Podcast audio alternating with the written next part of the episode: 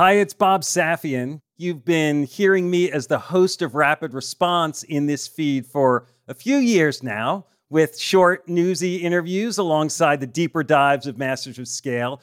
Well, I'm excited to share that Rapid Response is expanding into its own feed. We'll be putting out shows twice a week, focusing on the urgent issues that business leaders are dealing with in real time. So search for Rapid Response in your podcast player and subscribe to make sure you get all our episodes. I'll see you on the other side. I realized that I had to do it my way. And they brought me in to do it my way. I was told very early on, we don't do videos. I'm like, excuse me, it's like a YouTube world. No videos, period. That's Angela Ahrendts and she's telling a story from her first months as Apple's head of retail. It'd been a couple of months, and somebody came up to me and said, "We think you should send an email out to you know all seventy thousand employees, and if you give it to us by Friday, we'll translate it into thirty six. Le-. I'm like, I like picture my three teens in these stores, and they don't read email. And no, that's not going to work. I said I'm going to do a video. We don't do videos. I'm going to do a video. We don't do videos. I said, I'm going to do a video and I don't want a studio and I don't want hair and makeup. We have a phone. I'm going to do it like my kids do YouTube videos. It's going to be three thoughts in three minutes or less, no editing, nothing. So Angela recorded her first video memo to Apple employees from her desk using an iPhone. I just said, Hi. You know, sorry I haven't reached out before, but we're going to do these videos.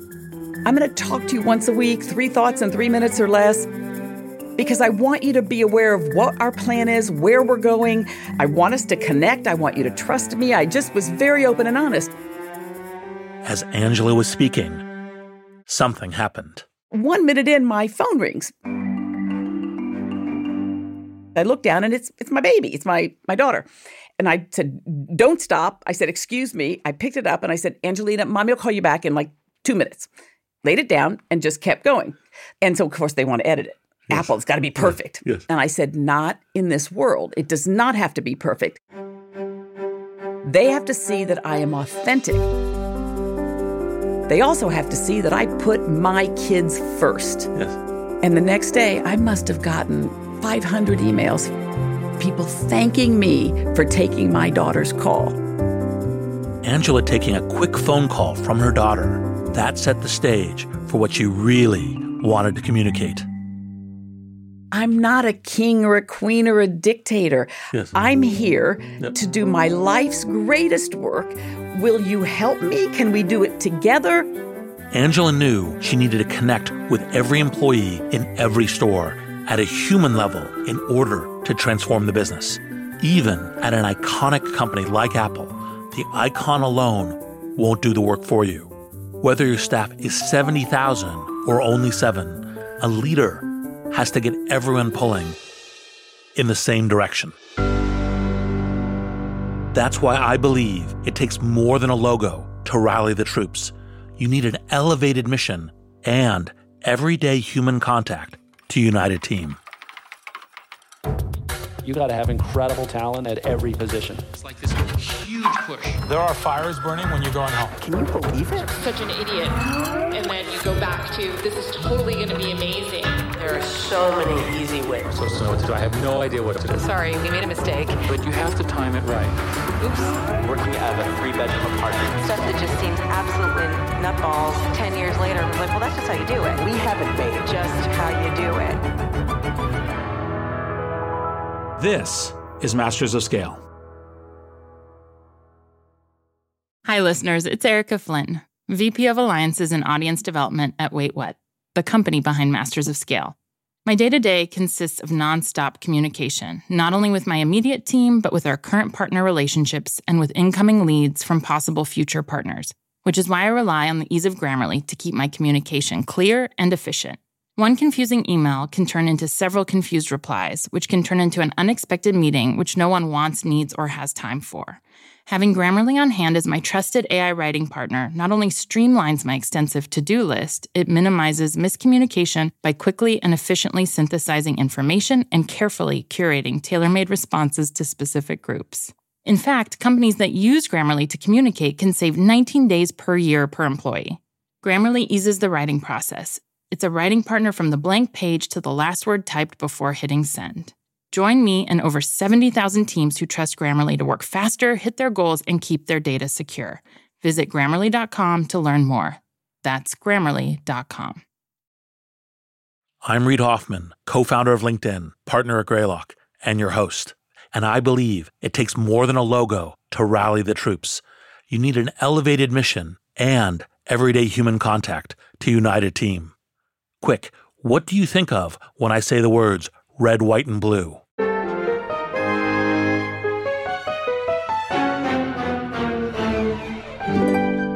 A lot of you, statistically speaking, probably said the United States.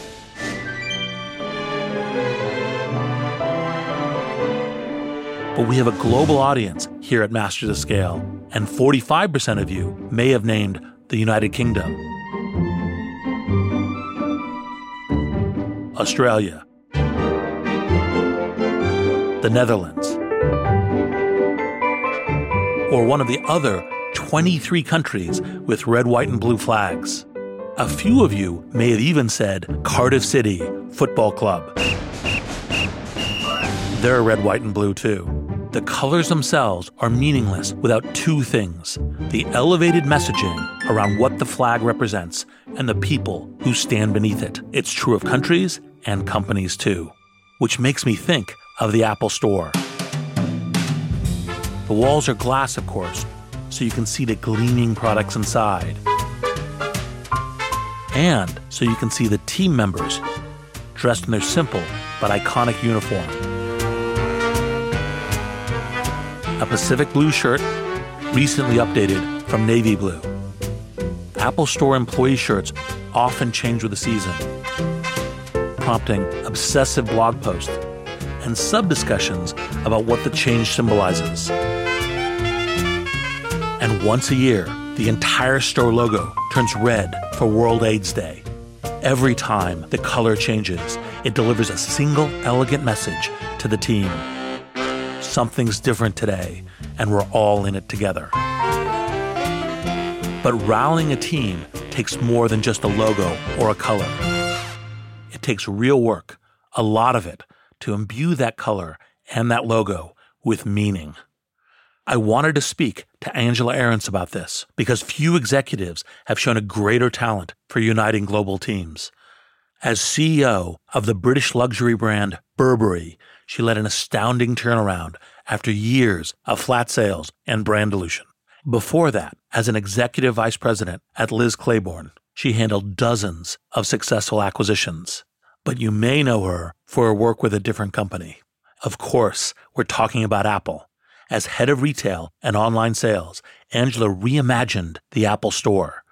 From its inception, the Apple Store had almost mythic status as a mecca for Apple superfans.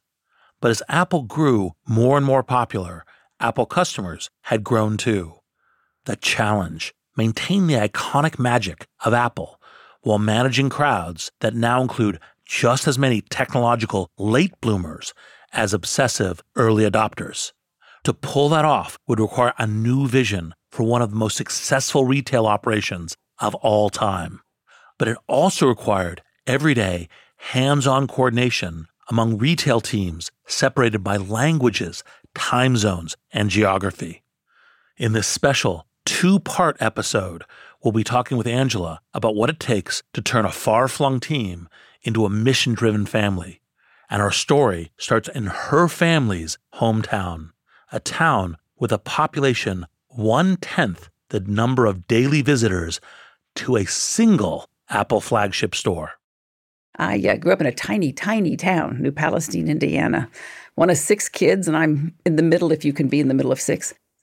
A couple of miles away was the largest orphanage in the state, and the school bus would go by it. And it hurt me, you know, looking out the window at holidays or going to ball games.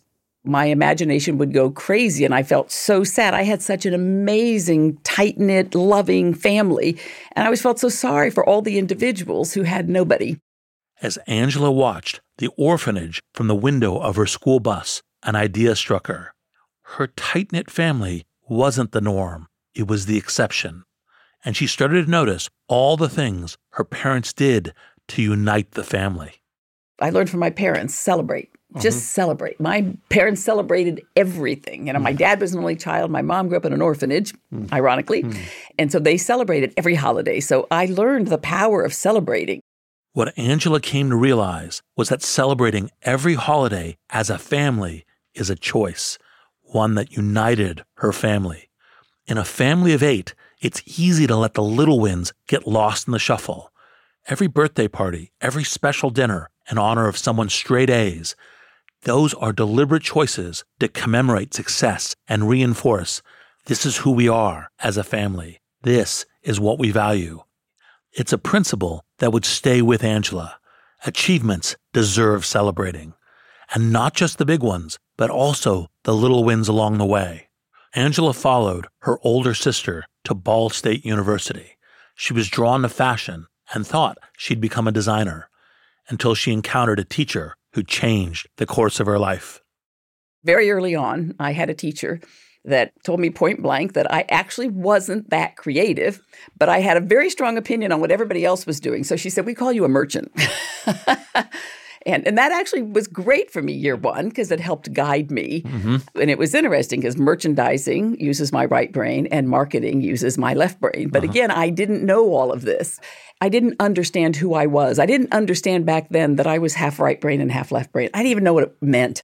This notion of being half left brain and half right brain is something Angela talks about a lot.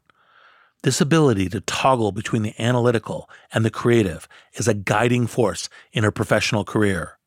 But it took time to balance her logical and intuitive sides into a unified identity as a leader.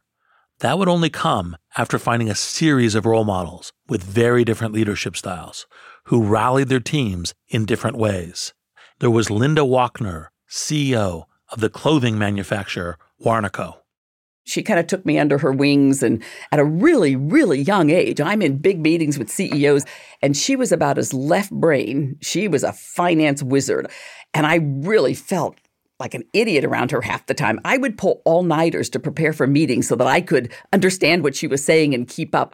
Then there was donna Karan. angela spent half a decade as president of her firm. Donna karan is the epitome of right brain. Hmm. We're going to Corso Como to the fabric shows. With Donna, you had to be on your product and your merchant game. And, and with Linda, you had to be on your business and strategic game. Each of these strong CEOs taught Angela how to lead with an elevated mission and to know her own strengths. Another leader, Paul Charron, gave Angela the final piece of her leadership puzzle. Paul was chairman and CEO of the multi billion dollar clothing label Liz Claiborne when Angela was executive vice president. I would watch him address huge groups and his charisma. Mm. And that was actually almost icing on the cake. More than anyone she'd worked for, Paul had the ability to connect and not just from the stage. Paul would stop by my office seven, eight o'clock at night sometimes, and he'd lean in and he'd say, I have no idea what you do, but keep on doing it. It sounds like an offhand comment, but it's stuck in Angela's mind because it captures Paul's gift for connecting human to human. I actually see something else in that story. I see a leader who knows how to appreciate people who are different from him, and this is essential. For example, one thing I've learned about myself as a leader is that my strength is creative problem solving. I'm far less good at making the proverbial trains run on time. So, as a leader, the best thing I can do is to elevate someone to leadership who complements my skills with theirs. Angela and Paul made a great team at Liz Claiborne. What we started to do was acquire businesses. So we would buy Juicy Couture and take it from, you know, 50 million and write a billion dollar business plan. And I related to those creative founders. The finance guys would look at the numbers but I believed in their vision and their products and what they were doing. Mm. I think Paul and even myself had this natural connection with these creatives. I think it was all of those acquisitions at Liz that really mm. helped that corporation understand the brilliance of a founder, mm-hmm. right? So many private equity, so many companies go in and they buy these companies and they think the founders are stupid mm. because they don't talk the same language. They don't understand who they are. My job was to keep those founders in situ and protect them and let them dream and, right? Angela is right. And I want to spend a moment on why. Angela looks at acquisitions as an exercise in team building. Acquisitions aren't always treated this way, but they should be. It's like making a hire. The point of an acquisition is to say, We love what you do. We think it's important. Your mission will add to ours. It's really self defeating to take on a new team only to tell them, Forget what made you special. Do it our way. It's on you to see how the acquisition contributes to your elevated mission and then unite this new team under it. And that turns out to be one of Angela's superpowers. And was there anything in particular you learned about how to do this kind of acquisition well? This might sound odd, but mm. probably the foundation or the basis of any great relationship, be it business or personal, is looking somebody in the eyes. Mm and truly hearing them, hmm. right? Not thinking of the next question, not truly hearing them, feeling them, like human to human, connecting with them, and building this incredible trust. Angela understood the value in this human to human connection and leveraged it to build trust. With trust came smoother acquisitions and a more united team. It was this ability that caught the eye of the London legacy brand Burberry. After seven years at Liz Claiborne, she got the call. So then the call from Burberry comes in. What's your kind of first reaction to this, you know, kind of staid, quiet, maybe even decaying, you know, kind of British brand that calls you and says, hey, yeah. uh, we think you might be the right one for us? one, I was almost taken aback because I had had a conversation about a week earlier with there was another woman. We were both EVPs of the company, and she said, "You know, you've been here for a while now, and I fear that you're going to go someday. Like, you know, why would you ever leave here? Like, what would it take?" And just off the top of my head, just very spontaneously, I said, "I love luxury. It would be so intuitive to be in luxury someday." I would love to be in more of a direct to consumer business, and I would love to be so much more global because my businesses were very domestic. Mm. And I just threw that out there. And the cosmos works in really weird ways. So a week later, I get this phone call.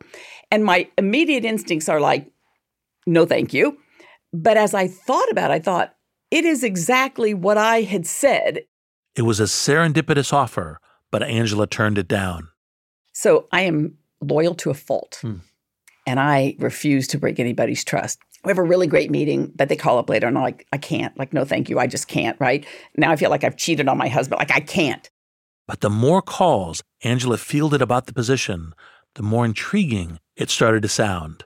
Burberry, as a brand, had gone through a decade of oversaturation in the public eye. And that was a challenge Angela thought she could tackle. She talked it through with Burberry's lead designer, Christopher Bailey, a colleague from years past. I met with Christopher, and we had not reconnected since our Donna Karan days.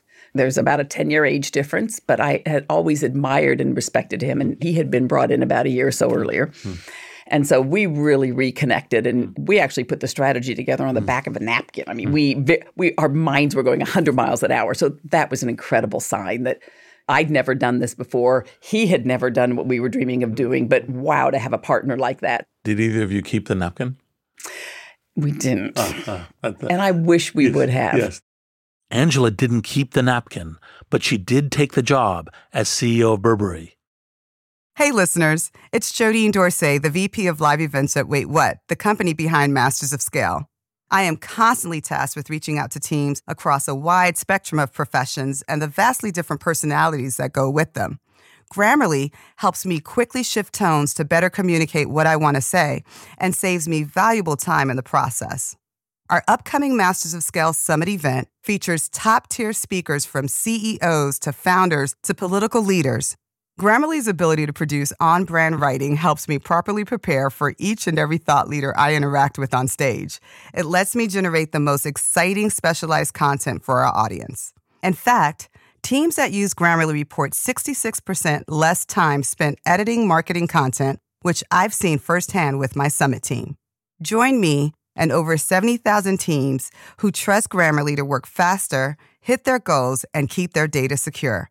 Visit grammarly.com to learn more. That's grammarly.com. When we last left her, Angela was joyfully mapping Burberry's new mission on a napkin with designer Christopher Bailey. But when she first arrived at Burberry as CEO, she found herself in charge of 11,000 people who were not necessarily on board. The company was in turnaround, trying to reclaim and elevate a brand name that had gone plebeian. She and Christopher agreed they needed to rescue Burberry's signature pattern, a beige Scottish tartan run through with black and white intersecting stripes and a filament of red. Angela calls it the check. One of the first things we said was um, the check had been hijacked in England hmm. and had almost become ubiquitous. Even for the fashion challenged among you, it's very probable you've already encountered the Burberry check. The pattern itself dates back to the late 1910s when Burberry would use it to line its overcoats. I even recall having one of these coats myself when I was a student at Oxford. But in recent years, it had spread to the masses, not just through counterfeits, but through over licensing of the pattern. The Burberry check was drifting from the luxury brand's 150 year old roots. We had decided then that we really needed to clean it up, elevate it, make it more innovative. We had also decided that we would do everything in our power to reinforce the Britishness of uh-huh. the company. Yeah. Um, we felt that had been lost as it had gotten global over the years. And we sat there and he was like, you know, British models, British music, you know, the greeter at the store. We decided then on the trench coat, how we were going to just drive that and, and innovate that. Part of establishing an elevated mission is determining the one factor from which all other factors flow a bit like an eigenvalue in math and engineering. In this case, the eigenvalue is Britishness. So Angela's job would be to tie every subsequent decision back to this one, from the models to the music playing in their stores. This kind of laser focus is key in a turnaround. But Angela knew they also needed something aspirational, something that elevates the work of each employee from the transactional to the purposeful. She added a critical new element to Burberry's brand social impact. But the most important thing we said was we decided then we were going to create the Burberry Foundation because there was nothing like that. Mm. And we said we will have known that we did a really great job if in the future, when someone bought check, they knew that it was more important than just what mm. they bought, that it had a deeper meaning. The Burberry Foundation took proceeds from every sale to support social causes. And with that, Angela found a guiding mission that could inspire the entire team, invigorate the brand, and invite the customer to buy in as well. Forget red, white, and blue. Unite under the beige and black. But once again, it's not enough to fly a Burberry tartan flag. You also need human, face to face engagement with your team. And if the team building mantras so far have felt a little warm and fuzzy for your taste, get ready. That's about to change. Because Angela still faced a tricky turnaround. She needed to get every employee on board with a new company vision, and that would take some face to face conversations. Maybe six months in, we had a huge offsite and we had 200 of the top executives from around the world we flew in. And I'm a pretty good read of people. My right brain kicks in and I'm just watching. And this was two or three days. And at the very end, I got up and I said, Look, this is the strategy. This is what we're doing. And I know some of you are skeptical. And I know you've been here for a long time. And I know the way you think you're doing it in Hong Kong or Korea is the best. But it's not. We won't win. We're not winning now. And you're not right.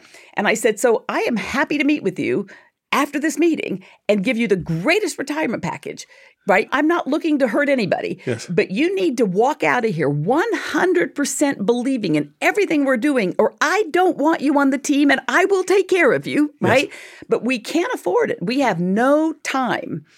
Yes. And did anyone take you up on that? Um, yeah. They did. Uh-huh. They- and if they didn't, I could tell by the body language in the room. And I went back to them Yes, and said, wait a and minute. said, look, I, this is, you know, I know you're not on board. This isn't going to work. Angela's approach here is tough, and it's exactly right. Too many leaders avoid difficult conversations, and this puts their work in danger, especially in a turnaround. People want the vibrancy and clarity of adopting a new mission. People want to be clear on who you are as a company and what you've been put here to do. If you don't get all your employees united and all in on the mission, the turnaround won't achieve liftoff. I tell everybody now that when you go into a new and especially a turnaround, yes. you have to have a, such a clear, bold vision. Yeah, and you can't have, I, I called it cancer. You cannot have cancer eating away at different parts of the organization. You Yes. need everybody. You need that body just, Yep. you know, every part of it functioning if you want high performance. And literally six months after that meeting, we started comping up double digits from that September onward. And then that gives them more confidence. We talked a lot about quick wins and Yes, exactly. That's a classic turnaround thing is get some wins as soon as you can so people mm-hmm. go, okay, we're on path. This could work. Yeah. Let's dedicate ourselves. Let's really make it happen. We want to be part of the heroes Yes. making this work. Quick wins, they're great for morale and great for uniting your team behind the goals that serve the mission. Every employee knows the difference between big, bold ideas and big, fat results. And when Burberry stores started double digit growth in their same store sales, they knew that Angela's vision wasn't just talk. Once she got those wins on the board, she did what her parents taught her to do. She celebrated. We had icon awards. We had service awards. And that actually forced Christopher and I around the world for all those different awards where we could get hundreds together and celebrate and photograph and share. Angela shared the story of one particularly memorable awards night.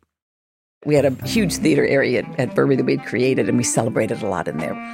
And one day, Christopher and I had been on stage, and hundreds, hundreds, standing room only of, and I don't even remember exactly what we were there for, but we were celebrating something, and it went so great. We're high fiving and hugging, and we go off the stage, and we both go down the side corridor to go into the elevator bank. So he opens the door, and I walk in, and we're in the closet.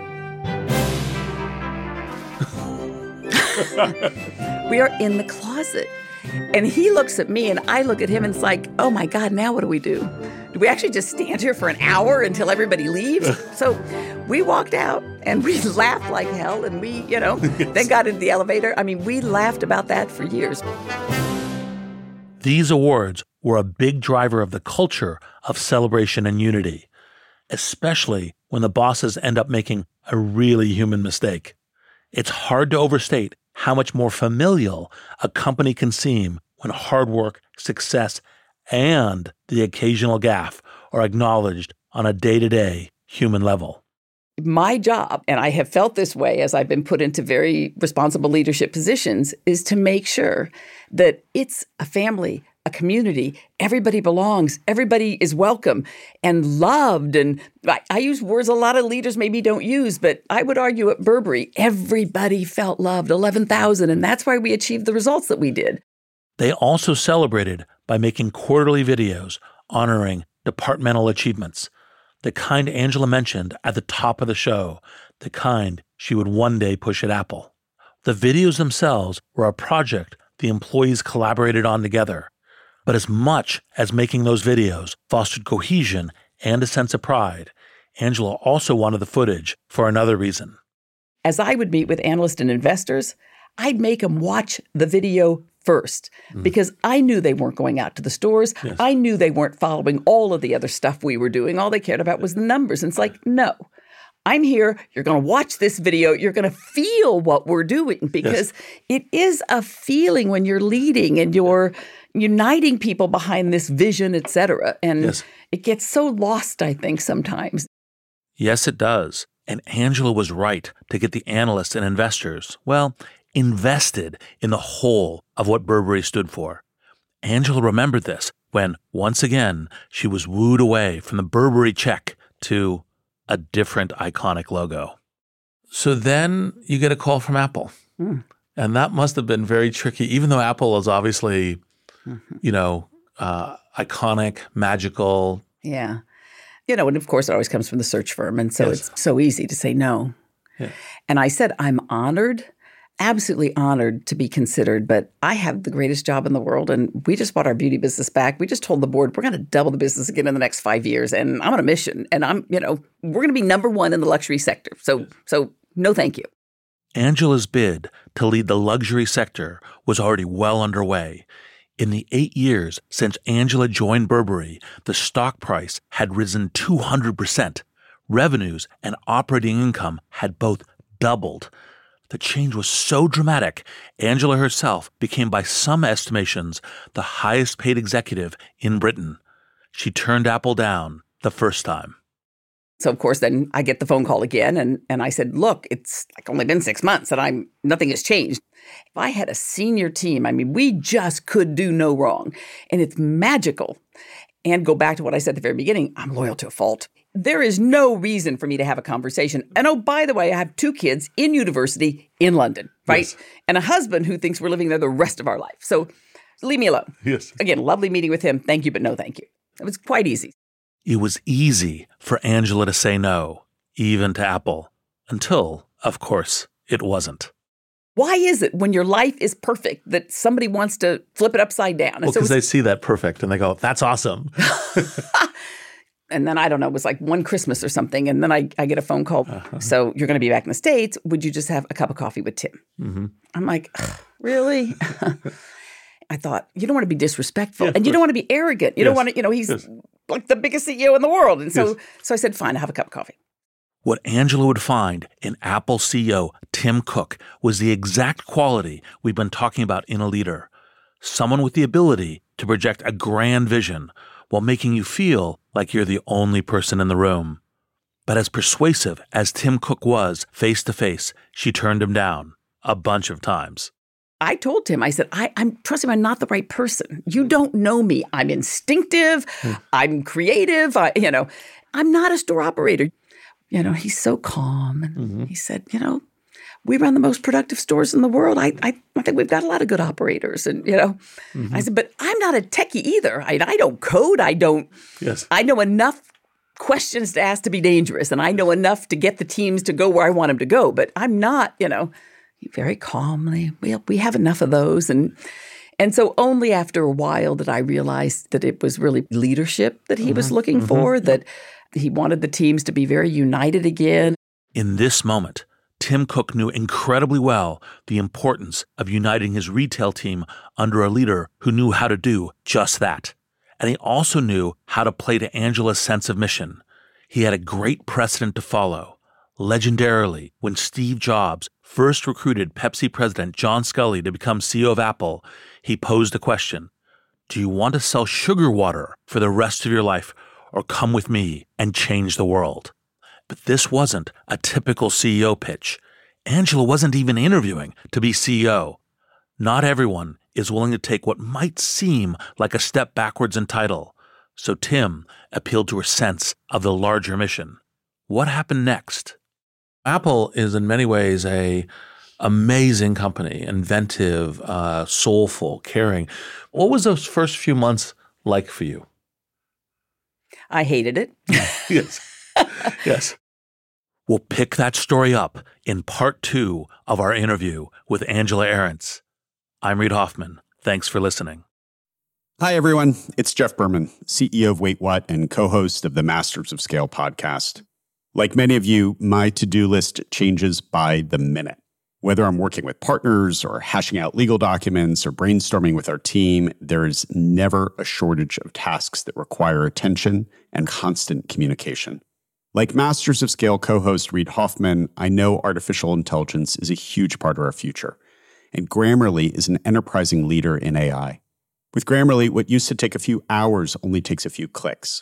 It's like having a collaborator for my writing, helping me generate better first drafts and tailoring messages to our specific audiences. It's not only a superior AI tool, it is a safe AI tool.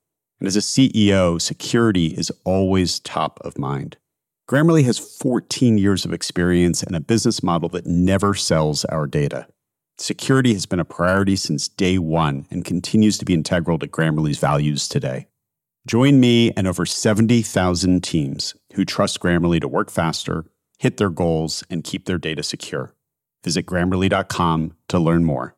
That's grammarly.com. Masters of Scale is a Wait What original. The show is recorded remotely with sanitized audio gear. Our executive producers are June Cohen and Deron Triff. Our supervising producer is Jay Punjabi. Our producers are Chris McLeod, Adam Skuse, Jenny Cataldo, Jordan McLeod, Catherine Clark Gray, Hallie Bondi, Christina Gonzalez, and Ben Manila. Our editor at large is Bob Safian. Original music and sound design by Ryan Holladay and Daniel Nissenbaum. Audio editing by Keith J. Nelson. Mixing and mastering by Brian Pugh.